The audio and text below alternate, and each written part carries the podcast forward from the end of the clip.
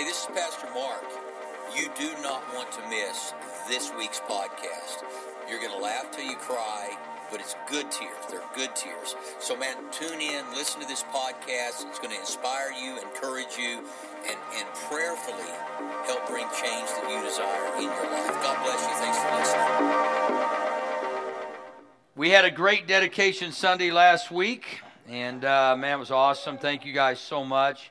Um, we're doing a series uh, this whole month entitled Dedicated. And uh, we are all dedicated to something. We're all committed to something. I can tell you who, who you are by two ways what you give your time to and where you give your money to. And some of you, it's the same place the golf course, the boat, the lake, whatever it might be you're committed to something. You know, springtime's coming. I got to get on my soapbox and keep y'all from going to the filthy lakes of Oklahoma. they're all dirty, full of miserable stuff. Don't get in them. I'm telling you, they're dangerous. And all golf courses will do will challenge your faith. Because none of you going to make any living at it. You know what I'm saying? You're just out there hacking away, throwing your clubs, and still shooting 90s. and some of y'all have no idea if that's good or bad. I thought 90 was good. Not in golf. It's the one sport that you have to go lower to win. It's not those who score the most points, it's those who score the least. And some of you go, that's the lesson today. You're not going to get anything out of it. I did not know that.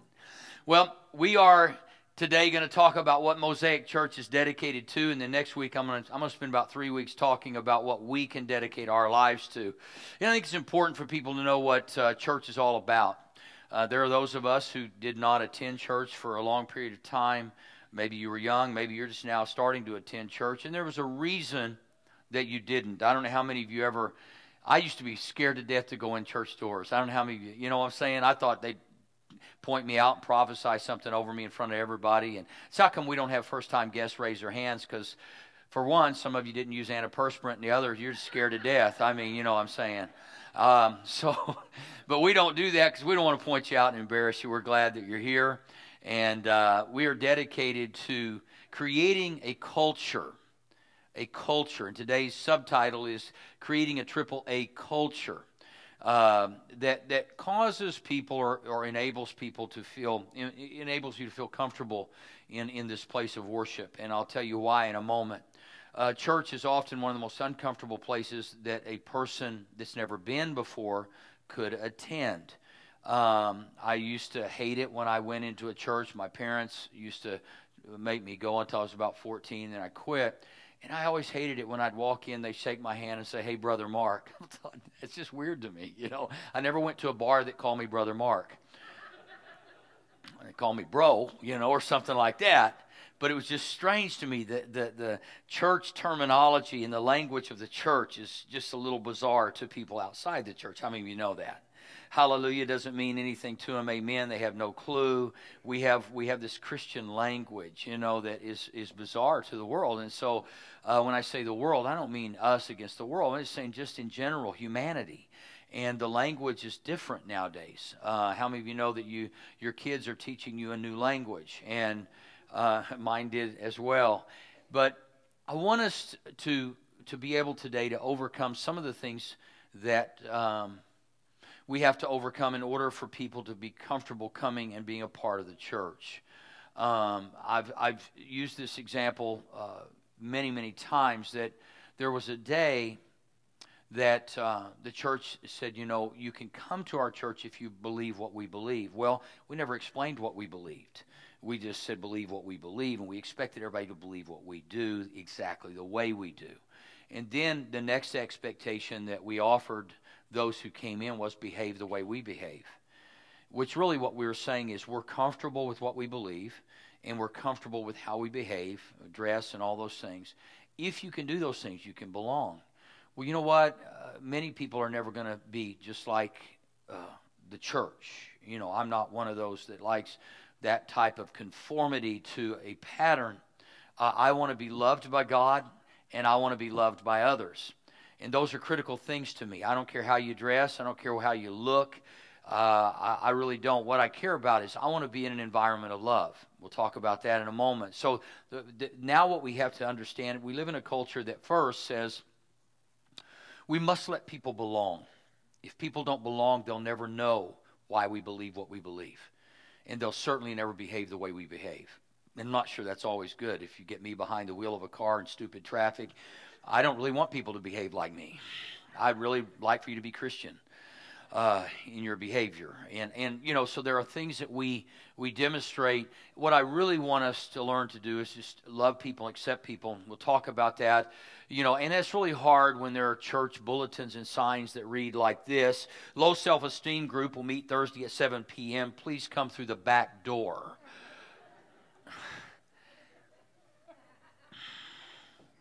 Don't want you coming through the front. Another sign read Weight Watchers will meet at 7 p.m. at First Presbyterian Church.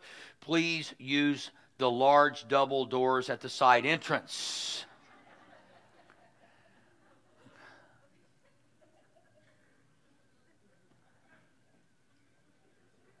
This morning's sermon will be Jesus walks on water. The evening sermon will read Searching for Jesus. So, um, anyway, turn. Turn your Bibles or your iPad, your iPhone, your Samsung Galaxy, just don't let it catch on fire. Um, 2 Samuel 22 21 through 25. Pastor Sam read this last week. It's on our website, and um, this is kind of what I want, not kind of, this is absolutely what I want people to embrace. A mosaic is just a bunch of jagged, broken pieces of glass and stone assembled together to make a beautiful portrait. That's what we're about. And out of the Message Bible, it reads God made my life complete when I placed all the pieces before Him. When I cleaned up my act, He gave me a fresh start. Indeed, I've kept alert to God's ways. I haven't taken God for granted. Every day, I review the way He works. I try not to miss a trick. I feel put back together and I'm watching my step. God rewrote the text of my life when I opened the book of my heart to his eyes. I love this out of the message Bible because really it's what we are. We're, we're broken at birth, uh, we're, we're sinful at birth, we're messed up at birth. We take on the issues that our families already have been living out for generations. If we don't learn from their mistakes, we will become one of their mistakes. And so when I say that, we're all making mistakes, we're all having issues. And at Mosaic Church, and even when I pastored Victory, it was always the same. You guys know me. It's, uh, you know, we just love people. And we're going to do a lot of things wrong. We're not good at everything. But there's one thing I want us to be very, very dedicated to and good at, and that is loving people. Because love never, ever, ever fails according to the Bible. Your wisdom, your intellect, your opinions, your ideas and ideals will fail often, especially if you're in a group of diverse people uh, who make up uh, a lot of different ideas and ideals. They're just different. And so, how can we embrace everyone? And that's what I want to talk about today is being dedicated to that. The very first thing the AAA culture is we are dedicated to A, authenticity to being real. How many of you know you can tell when someone puts on a smile and you can tell when someone's really smiling? I mean, most of us don't have poker faces. We just don't. Man, if you're mad, you're mad. You know, if you, you're married and your wife says, Are you mad? No, I'm not mad. Really. So your words don't match the expression and the tone. Authenticity is a match. It means that when you're feeling bad, it's okay to feel bad. Uh, I grew up uh, when I finally got born again uh, in a very wonderful Christian culture. However, we were not afforded the opportunity of not feeling well. If you were sick, you never said you were sick. You know, you didn't, and this is true, I'm not making this up. You never called in sick, uh, you never did. You, you called in healed. I'm not coming to work today because I'm being healed. I thought, no, I'm sick. And they said, no, no, no, those are just symptoms. Okay, the symptoms are killing me. You know, I mean, we just had this language that made no sense to me. We couldn't be authentic. If you were sad, you didn't say you were sad. You you you put on and listen, I'm all about being positive, but there are days you just kind of go, you know, I need prayer today. not happy today. Hello? In other words, when people come in, I want us to have a culture and, and an environment of positive and positivity. I want us to all have all that. But you know what? There are people that come in hurting every Sunday to this church. And you know what? You put on a smile, and I'm really, really glad you're here. Uh, and, you know, and, and we really are not looking for an organ recital of any type where you tell us all the sickness and ailments. But if you're not good, you're not good. You know what I'm saying? There are times in your life that you're just not good. And so we want there to be a, an, an environment of authenticity. And that we, when we know who people are and we know how they feel, that we, we embrace them anyway. So in uh, Philippians chapter 4, verse 8 and 9, out of the Message Bible, it says, summing it all up, friends, Paul's telling the church at Philippi, I'd say you'll do best by filling your minds. In other words, what are you thinking? As a man thinks in his heart, so is he. So fill your mind with these thoughts. Not only fill it, but take time to meditate. In other words, let it germinate, let it get down in you. Not just have a thought, but meditate on that thought. Paul said you got to really give time and attention to it when we started this seven minutes, seven days, the idea was what are you thinking about? Meditate on things that that would be productive in your life to overshadow and overcome the pain and the reality sometimes of life itself. It says, meditating on things true, noble, reputable, authentic, compelling, gracious, the best, not the worst, the beautiful nor ugly, things to praise, not things to curse. Put into practice what you've learned from me, Paul said. Now, the thing about it is, Paul was very authentic in his writings. Christ was very authentic in who he was. Uh, think about this the Son of God, who could literally, I mean, he raised the dead, he walked on water, he healed the lepers, he did all these things, and yet, these are through his three years of ministry from 30 to 33 prior to the crucifixion. And he's done all of these things, and yet he comes to this moment in time when he's in the garden and he's he's literally sweating what's about to happen to him.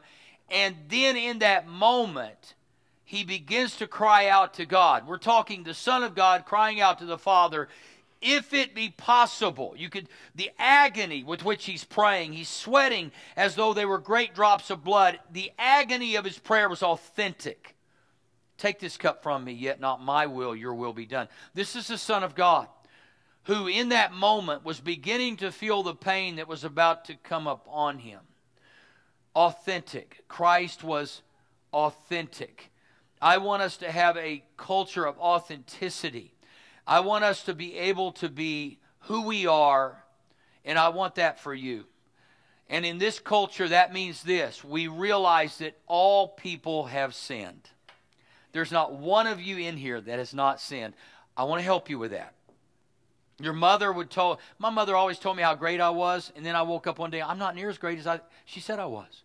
Your mother lied to you. You're not all that in a bag of chips authentically, we are all born a mess. We just are. And so the hard thing is when somebody does something that we were told was so bad, it's very difficult to love them because we, we see it as offensive. We see it as very offensive. And we're easily offended. But in Psalm 119, 165, it says, Great peace have those who love the law of the Lord, nothing shall offend them. When people say, I'm so offended by this or I'm offended by that behavior, your offense will be a repellent against being able to love people. When you're offended, people sense it and it builds a wall between you and them. So if we can operate in authenticity and realize that everyone has sinned and fallen short of the glory of God, we just have to realize that. Because everybody around us has been very successful at sinning. And so we just have to love everybody anyway. So when they come to Mosaic Church, we're not looking at what they're wearing, how they look. I, when I first went to church, and I, well, I'm not going to tell you the year. When I first went to church, because some of you weren't even born yet, there was a sign when we entered what was called, this is another church word, foyer or foyer. We don't have a foyer or foyer. We have a lobby. And in that day, when you walked into that little bitty lobby, it said, No women in the sanctuary with pants. If I would have been a woman and as much of a hellion as I was, I would have fixed that in a really bad way. And all of you with just a little bit of an edge get that. I would have made them pay for putting that sign up. Because what, what we're saying is we're not dedicated to all people. Now, obviously, that has long since gone away, but in the early days of church, we weren't dedicated to loving people authentically. We expected people to adjust to us. And the reality is, the church has to adapt itself to love all people because all people have sinned. Secondly, we recognize that love covers a multitude of sin. You want to know how to address sin? Love the sinner. You really, if you want to know, my, my oldest daughter, who is now, wow, 29, I know, huh? I can't believe I was only 16 years old. Uh, and so um, we are very, very close to this day, and she went through a real rough period of time in her life. And when I say rough, I mean really rough. And all God instructed me to do wasn't to tell her what she was doing wrong, but to love her. Guess what? Mother of two children, loves God and loves me today. And, and I just tell you, there wasn't anything that I did except love her. There were days I wanted to kill her because I thought this would just be easier. You know, let's just get this over with because she is so stupid right now. How many of you know when you call somebody stupid, it doesn't open a lot of doors for you to speak into their life? It really doesn't. But but when you can love someone and you you know, I used to go visit her and uh, we were living here. She was in, in Tulsa, and I would drive to see her. And when I would go see her, I was in great pain because I could see her pain. And how many of you know when you see somebody in pain, the first thing you want to do is fix it? And, and, and you know what? The only one that really fixes it's God, and God is love. And so in this culture, I want you to know there are going to be people who annoy you, who talk loud, who, who say things that you would never say. And, and you know what? We're just going to love people. That's what Mosaic is dedicated to, is loving people.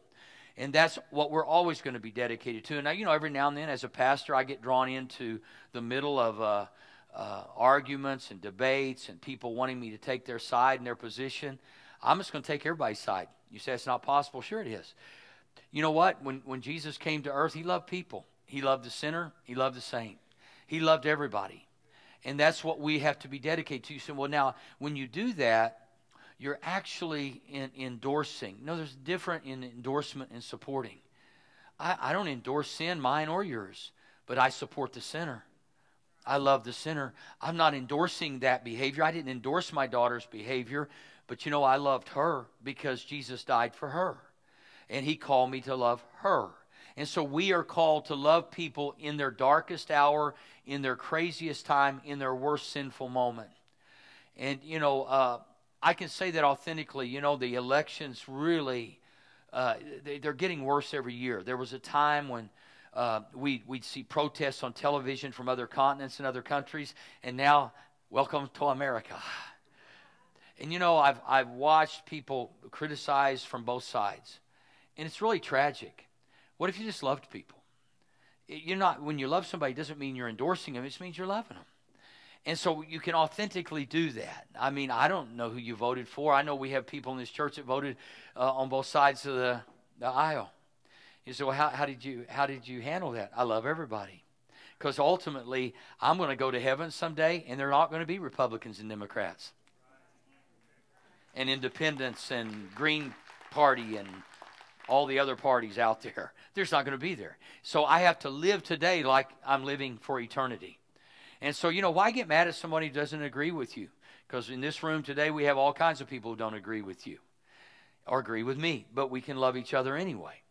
And this is the part of being authentic. Love never fails. Number three, we recognize that grace is the cornerstone of Mosaic Church. We're saved by faith through grace. That's it. You're not going to heaven because you're good. Not one person in here is. And so, what we have to do is operate and create a culture of grace. There are people in here right now on drugs. They're seated next to you. There was a day that people would never have come to church, and I, when I first started, I, I told some of you back at Noah's that uh, one young lady came up to me and said, "You know, I want to know if I can volunteer in church. I smoke weed." I thought, well, the person next to you eats fried chicken. Which one's worse? Anyway, so anyway, I, see, I, I'm just saying. See, that messed you mind. Some of you are like, oh my God, what's he saying? I'm saying one is going to mellow you out, the other one's going to be high cholesterol. I mean, I'm just sure of it.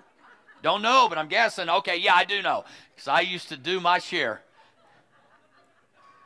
When we had grass fires, we just all went and stood out in the middle of it. Anyway, so.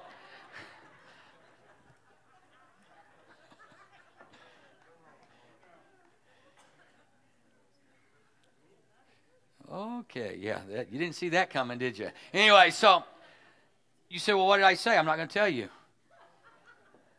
You want me to tell you, but I'm not going to tell you. But I just thought, isn't it cool that somebody could ask the pastor that question? And some of you'd be offended that they would ask. But I wasn't offended at all. And you're never going to know the answer to that question. we recognize that mercy triumphs over judgment. That's what we recognize. That His mercies are new every morning, and so should ours be. Be merciful to people, don't be judgmental toward people. The reality is, to the measure you judge, you should, too shall be judged. That always helps me because, I mean, I still have that edge a little bit too because of my personality type. But I realize if I judge others, I too will be judged, and to that same measure that I'm judging them. And we just are not called to do that. And I would say this to all of you if that, you know, there are certain churches you can go to that you know the behavior, you know the structure, this is how it's going to be. If you can't comply to that with that, you're not welcome there. But I want you to know that you're welcome here. And uh, summertime's about to hit. I love the fact that you can wear shorts to church. Forget the pants thing. You know, you can wear shorts here. You can wear dry fit. You can come in flip flops. You can come barefoot if you want. I don't care. Come with something on. Okay, now there you go. We are dedicated to acceptance. The second A in creating a AAA culture. We are dedicated dedicated to acceptance. Romans 15 7 says, uh, Accept one another, then, just as Christ accepted you, in order to bring praise to God. Acceptance is very, very important to people coming into a relationship with Christ. When you see Christ with the woman at the well, he didn't reject her, he didn't judge her. He loved her and spent time communicating with her, knowing that the guy she was now with, and been married four times, the man she was now with was not her husband, and Christ himself never judged her. He loved her. She became the first female evangelist ever. And she went to town and turned the town right side up. Why? Because Christ loved her. And it's so very important because we have a tendency in our lives to feel rejected. It's, it's a part of the fallen nature. Our DNA is, is to feel rejection, not accepted, the opposite of. It's like the, the mother whose son came to her up in the north and, and he said, Mom, I want to go ice skating on the pond. She said, Wait till it warms up. Um, how many of you know it's not a good response? you played hide and seek and nobody ever came looking for you and you were hiding the next day. That's rejection. And so we, we want to make people feel accepted. So, why do we have what we call greeters at the front door? We want people to feel loved. As a matter of fact, let me just take a moment and solicit some of you to become people who help us accept people when they're coming in. Why do we have people in the parking lot? We don't have enough. Some of you don't even know we have them because you didn't see them and we need people in the parking lot. Why? We want people to feel accepted before they ever get in here. Because coming to church is as scary as a nun going to a nightclub.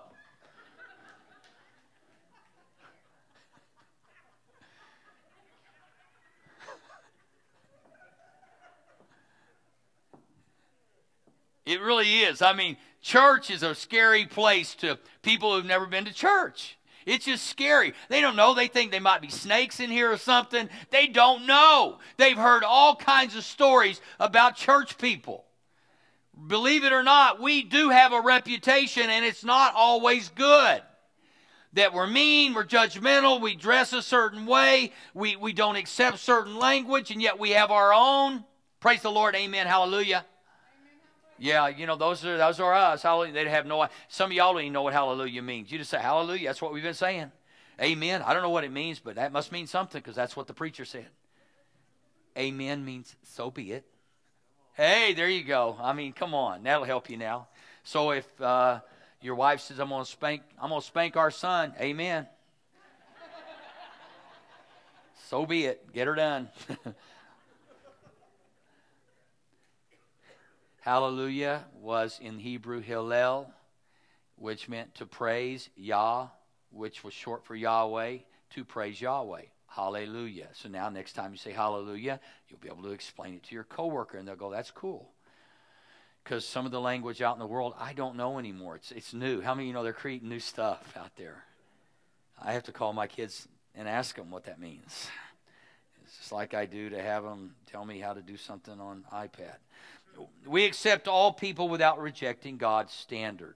Because this is the great fear of religious people is you have no standards anymore. Yeah, we have standards.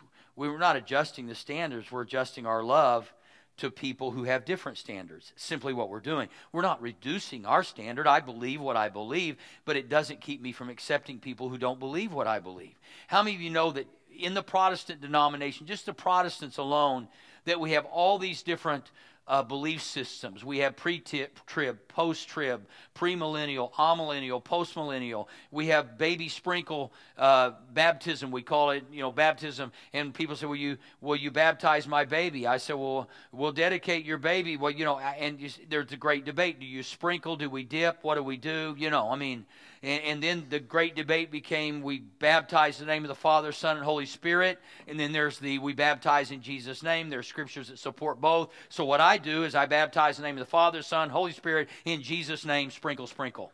Um, I just want to cover all the bases and make sure you know I really don't care. I want you to grow up and put your faith in Jesus. And if you'll do that, the Bible says if you call on the name of the Lord, you'll be saved.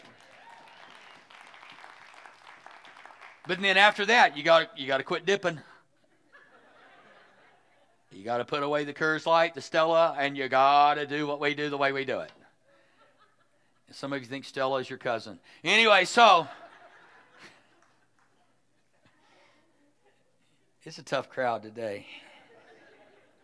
Acceptance of others opens the door to growth and change for both of us. Come unto me, Jesus said, all who are weary and burdened down, and I'll give you rest. Problem is that we're supposed to be representing Christ. We're supposed to be representing his attributes, his personality. We're supposed to be representing his love, and yet we draw the lines that Christ never drew.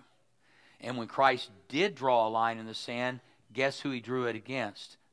The religious people, the Pharisees he he's drawn, sits down, writes in the sand, and it wasn't the woman caught in the act of adultery that walked off, it was the religious people.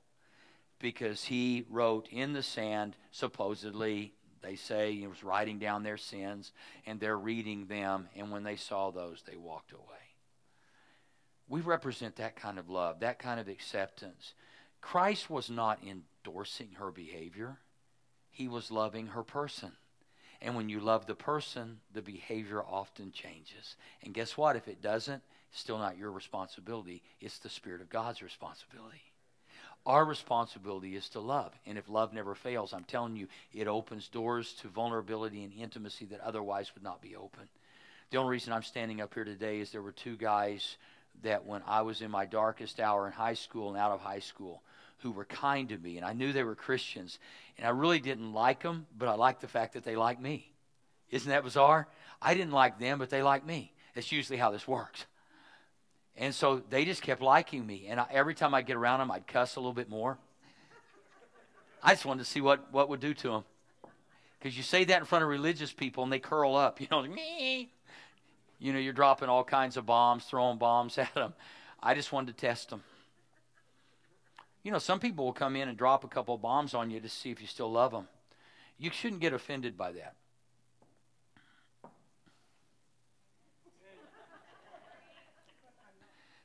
Don't be offended. Don't be offended. If you're offended at people, you'll never reach people. But that's just offensive to me. Well, what you do may be offensive to them. Praise the Lord. Hallelujah. Amen. Glory be to Jesus. You see what I'm saying? We're, just, we're, just, we're all over the place. We're all over the map. And we're just called to simply accept people where they are in life. And that's hard to do sometimes. I mean, I as we've gone through this political season and, and really it's it's it's so disheartening and then you know the, the all of this stuff going on um, where it appears as though uh, we're so divided, and the reality is the church needs to bring a peace to all of it. Um, you know, not every Christian is representative of what you and I would like to call Christianity. Uh, when Oral Roberts passed away, and I went to the funeral, uh, there was this group of Baptists, and love the Baptists, is not you I'm talking about, it's the other Baptist. Anyway, so, but they were standing on the corner with signs of hate and they call themselves Christians about Oral's funeral. Some of you know, you've heard of them. They, they, they go to these places and they're just, you know, it's just really cruel. And I, I just, you know, really would like to go up and love them with a fist. Jesus loves you. I don't. Anyway, so, but it's just cruel. See, and that's wrong too. I'm just saying that that's what we feel.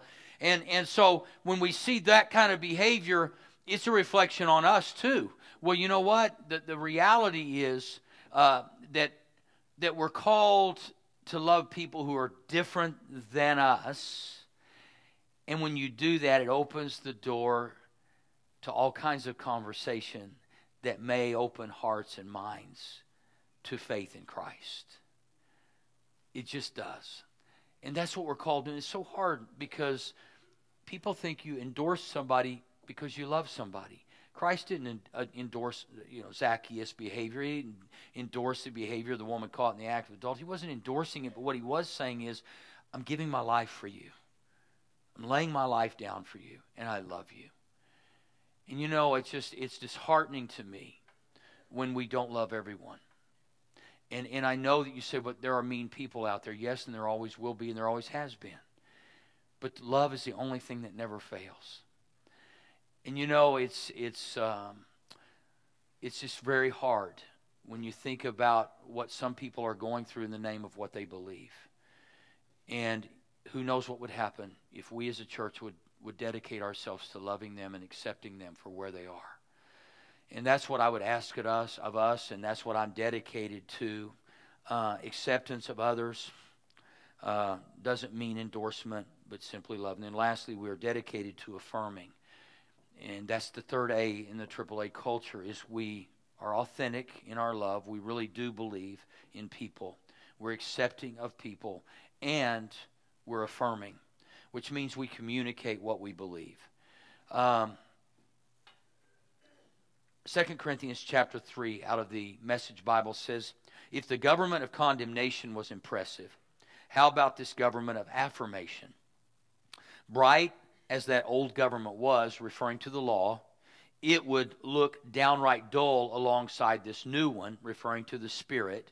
If that makeshift arrangement impressed us, how much more this brightly shining government installed for eternity? A firm uh, doesn't mean you have to give a trophy. The real problem in our world today is we're giving nine, ninth place trophies uh, instead of just affirming the losers for the effort. They lost. You know, we got first, second, and maybe third place trophies when I was a kid. If you're a baby boomer, if you finished eighth, you got a popsicle. I mean, they affirmed that you showed up. There's nothing wrong with that. You showed up, but you can do better next year. They affirmed us.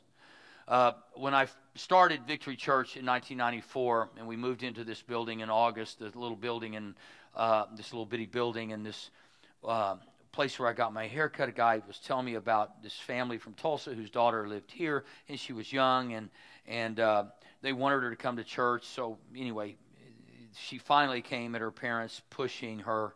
And every Sunday, this girl, you, you, she was out all night partying. She had to have been. And uh, smelled like it too. Anyway, and this was a small church. It was a real test for me and us as a church. And she would come to the second row, not the last row, the second row. And she would sleep throughout my whole sermon. Wasn't very encouraging to me. And she would she would sit on the second row and she would sleep. And everybody in church could see her sleeping. And I just preached. That lady today, happily married, born again, loves God, goes to church. I never judged her. Just never, I just affirmed her. You know what I affirmed? Hey, thanks for showing up. thanks for not snoring.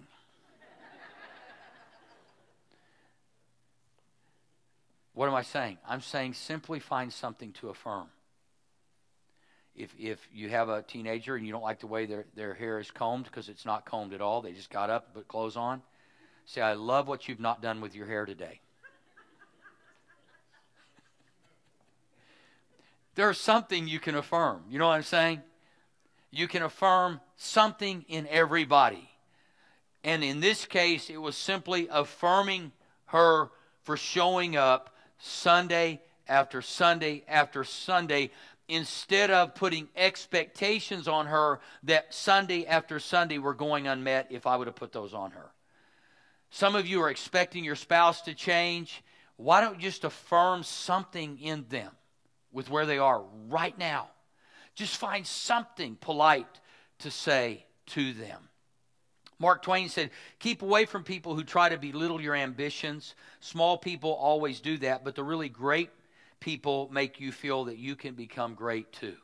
Make people feel like they can become great. Speak to something that's dormant inside of them. Speak to something that you believe about them. Find something to believe in them that is absolutely incredible. A firm presence, sometimes it's all people can do to show up. There is a great person who makes every person feel small, but their real great person is the person who makes a person feel great. A firm service and obedience. The best way to cheer yourself on is to try to cheer somebody else up. If you want to cheer yourself on, cheer somebody else up. It'll make all the difference in the world. And you don't have to do it in a weird way. You can say thank you. You can say a number of things that cause people to feel good. Now, let me close with this. And these are on our website. And these are so absolutely, if you haven't been on our website, get on it, read it. It's got a lot of stuff on there.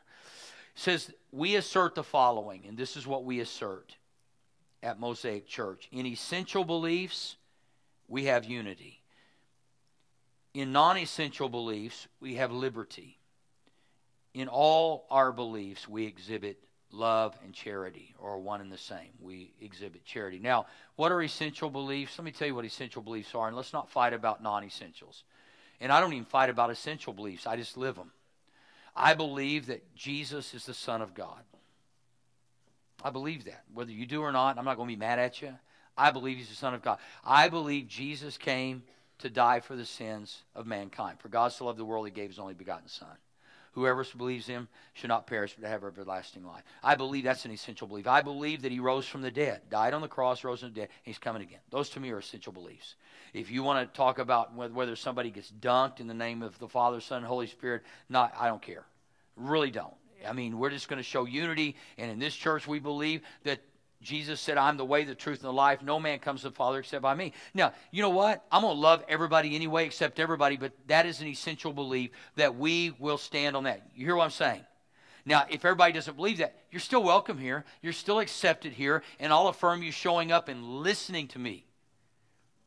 Thank you. Appreciate that. I'm glad you're here. And you know what? You've actually been polite. I know every week we have people watching from Egypt. I have no idea why.